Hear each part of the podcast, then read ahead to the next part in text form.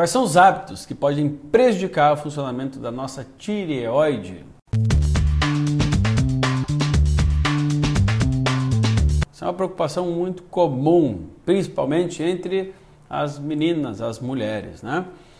Por quê? Não por acaso, porque são elas que uh, fazem a maioria das pessoas que desenvolvem problemas de tireoide, alterações de tireoide e o tão temido hipotireoidismo, que é o mais comum. Né? O hipotireoidismo, onde ela uh, diminui a produção dos seus hormônios, a sua capacidade de produção hormonal. E isso tem um impacto bem uh, importante não só no ganho de peso, como a maioria, a preocupação da maioria, mas também com a, na saúde. Né? Primeira coisa que pode prejudicar a tireoide é um hábito muito, muito comum entre nós. Infelizmente, quando eu falo sobre esse tema, gera uma polêmica imensa com colegas de profissionais de saúde, principalmente na área da odontologia. Por quê? Porque desde pequeno nós ingerimos água fluoretada, água com flúor e somos ensinados a escovar os dentes com flúor. Não vou me ater ao fato se o flúor faz bem a boca ou não faz bem, porque não é minha área. O que eu posso dizer para vocês é que ao corpo faz mal. Aquela ingestão diária de pouca coisa, mas diariamente, e aquelas limpezas com grandes concentrações de flúor, mas também o hábito de escovar os dentes todos os dias, com grande quantidade de flúor naquelas pastas de dente. Esse flúor entrando em contato com a mucosa, entrando em contato com essa via sublingual, que geralmente é a forma com que a gente administra alguns medicamentos, para que esses medicamentos sejam distribuídos ao corpo da mesma forma como se fossem injetados. Esse flúor ele sabidamente, frente aos estudos médicos, ele prejudica o funcionamento da tireoide. Mas, Vitor, por que isso acontece? Porque o flúor ele está na mesma coluna da tabela periódica que o iodo. E o iodo vocês sabem que é muito importante para a tireoide. Vou dar um exemplo para vocês, quando a gente fala triiodotironina, que é o T3, o hormônio T3, a gente está falando de três triiodo, três iodos. No, na levotiroxina, no, no T4, a gente está falando de quatro iodos. Sem iodo, a gente não consegue produzir os hormônios da tireoide. É tão importante isso, está estabelecido, o governo brasileiro é obrigado a colocar no sal uma quantidade determinada X de iodo para que as pessoas não tenham déficit de iodo, que é muito importante. Estando na mesma coluna no iodo e sabendo que muitas das pessoas não vai ter o iodo suficiente mesmo no sal, até porque não pode exagerar no sal, que o sal tem um excesso de sódio. Acaba que esse flúor pode ser escolhido para entrar nesses canais da tireoide, para ser absorvido pela tireoide, em lugar do iodo. E aí causando sérios problemas para a tireoide. Outro problema de outro elemento que pode causar isso é o bromo. O bromo é utilizado ainda no Brasil, infelizmente, nas padarias para a fabricação daqueles pães eles ficarem mais aerados. Esse mesmo brometo que é proibido na Europa. E aqui no Brasil acredito que seja proibido também, mas ainda é utilizado. É, outra coisa, outro elemento é o cloro. Então, as pessoas que passam o dia inteiro fazendo natação numa piscina que está tratada com altas concentrações de cloro, a pele assimila aquele cloro. Da mesma forma que o bromo, que o flúor, o cloro tá na, ele é halogênio, halógeno, na mesma coluna da tabela periódica do iodo, e eles podem ser preferidos ao iodo. Quando eles são preferidos ao iodo, nossa tireoide tem um problema para fabricar os hormônios dela. Da mesma forma, a sauna úmida, na água tratada com cloro, eu vou inalar, ou seja, mais perigoso ainda. Bom, o que fazer em relação a isso? Bom, aí vocês perguntam para o seu dentista biológico, a água com flúor não tem como evitar, infelizmente, porque eles adicionam esse remédio, é um remédio, né, que no passado teve suas... Ah, necessidade, acredito que hoje na água já não tem mais necessidade. Essa não é uma discussão que eu quero entrar aqui com vocês, mas isso é um fato médico né, que prejudica e ponto final. São estudos, mais estudos embasando isso que eu passei para vocês aqui. Em relação a hábitos alimentares, existem vários alimentos que a gente chama de alimentos goitrogênicos, é, que podem prejudicar o funcionamento da tireoide. É, eles estão mais relacionados à ingestão de grandes quantidades Tá? Assim como, da mesma forma, o flúor diariamente, o cloro diariamente. A gente tem uma soma. Mas é muito pouco, mas é muito pouco, mas é toda hora. Eu escovo os dentes cinco vezes por dia, é pouco, mas não é tão pouco assim.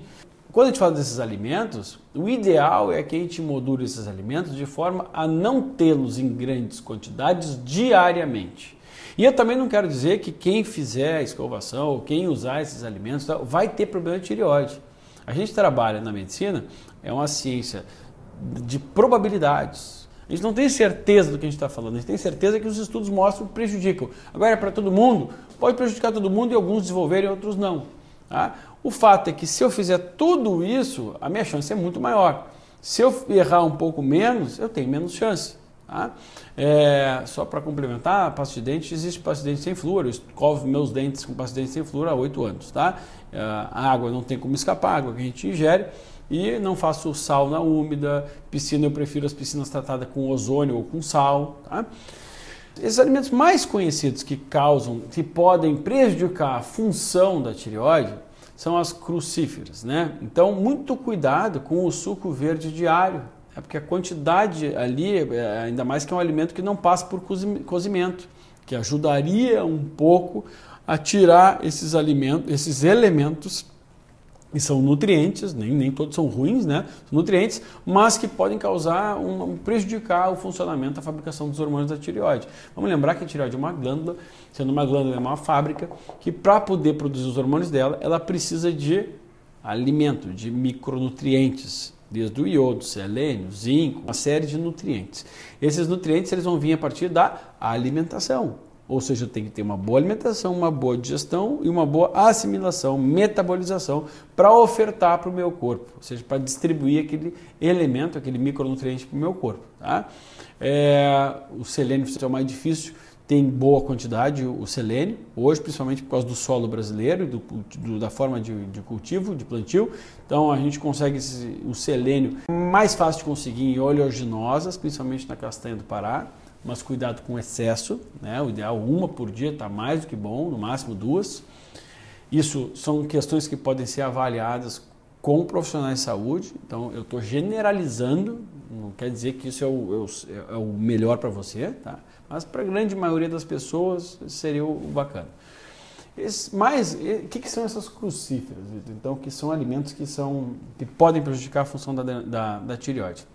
Couve-flor, é, couve de bruxelas, o brócolis, couve pode prejudicar também. Isso tudo em excesso, né, meus amigos? Até a mostarda pode prejudicar, os rabanetes. São, são alimentos que, se a gente ingerir em grandes quantidades diariamente, podem vir a prejudicar. Outros, como a soja, a soja talvez dos alimentos seja o mais prejudicial, a tireoide, né? além de ele ser prejudicial, prejudicial à tireoide, ele prejudica outros diversos sistemas. Então, sendo um alimento por completo ruim para o ser humano. Não quer dizer que não tenha coisa boa dentro da soja. Tem, mas tem muita coisa ruim também. Tá? Então, esses são os alimentos mais comuns. A gente poderia enumerar até a, a, até a batata doce, em excesso poderia, mas esses são alimentos que têm uma qualidade tão boa que vale mais a pena a gente uh, errar, nos, errar nesses, como a batata doce, por exemplo, como uh, variar essas crucíferas, né? E aí ir variando para que a gente não tenha todos os dias uma quantidade muito grande, porque o que faz também diferença é a quantidade.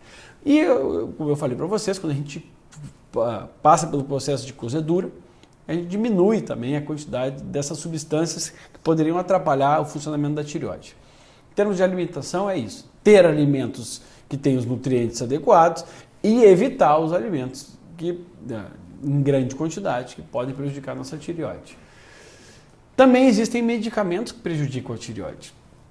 Então, boa parte dos antidepressivos e ansiolíticos uh, são compostos químicos né, que uh, contêm substâncias que contêm às vezes flúor, que contêm cloro. Vamos pegar um remédio que começa com flu, não sei o que, né? geralmente ele tem flúor. O remédio começa com cloro, alguma, cloro. Tá? Então é um pouco mais fácil de se guiar dessa forma. Não estou dizendo o nome comercial, o nome da substância que tem ali dentro. Se a pessoa precisa de tratamento, ok, né? mas os tratamentos prolongados, geralmente esses antidepressivos ansiolíticos, são de uso prolongado. Eu não concordo com a grande parte do, das indicações desses medicamentos, né? mas, ok, não condeno quem o faz.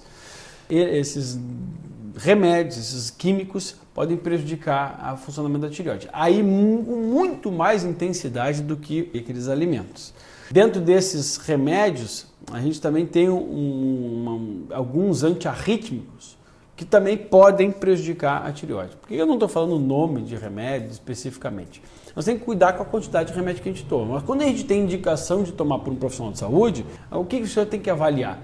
Começou a usar um remédio de uso prolongado, um ansiolítico, um antidepressivo, um antiarrítmico, e começou a aparecer problema na tireoide, ou então ficar um pouco mais depressivo, ganhar um pouco mais de peso, é, cabelo ficar ruim, começar a cair, as unhas podem ficar mais fracas, ficar com aquelas bolsas um pouco maiores aqui de retenção de líquido embaixo nas pálpebras inferiores. O ideal é que a gente não pense a partir daí em aumentar e, e fazer com que a gente acrescente mais um remédio por conta de o efeito colateral de um outro mas a gente possa pensar juntamente uma equipe multidisciplinar o que, que é mais importante, preservar a tireoide ou talvez trocar aquela medicação que está causando danos à tireoide. É muito comum também a gente ter uma avaliação errada da tireoide, porque no momento que a pessoa está usando essas medicações, ela uh, fazendo um exame de sangue, a gente pode ter um, um exame alterado por conta das medicações. Às vezes até pomadas. Vezes a pessoa está tomando uma, usando uma pomada, às vezes até um antifúngico, que prejudica a função, até um, ou um corticoide que prejudica momentaneamente a tireoide. Então a gente enxerga o exame que às vezes ele não, é, não reflete a realidade. A gente aguarda um tempo depois do, do, do uso da medicação tal, e pondera a respeito dessas questões. Fora isso, então tem aqueles outros hábitos que são os hábitos comuns, né? A falta de atividades físicas, a, quali, a má qualidade do sono, o excesso do álcool, o uso de drogas. Então, todos esses maus hábitos de vida impactam negativamente no âmbito geral, no todo do nosso corpo, nosso corpo como um todo. A tireoide, por ser suscetível, é muito importante que ela esteja trabalhando no melhor que ela possa dar, ela pode ser prejudicada, principalmente aquelas pessoas que já têm uma herança e uma possibilidade um pouco maior de desenvolver essas alterações de tireoide. Ok? Espero que vocês tenham aproveitado, então, é uma explanação geral aqui, bem superficial, sobre uh, hábitos que podem prejudicar a nossa tireoide e algumas coisas que a gente precisa fazer para melhorá-la.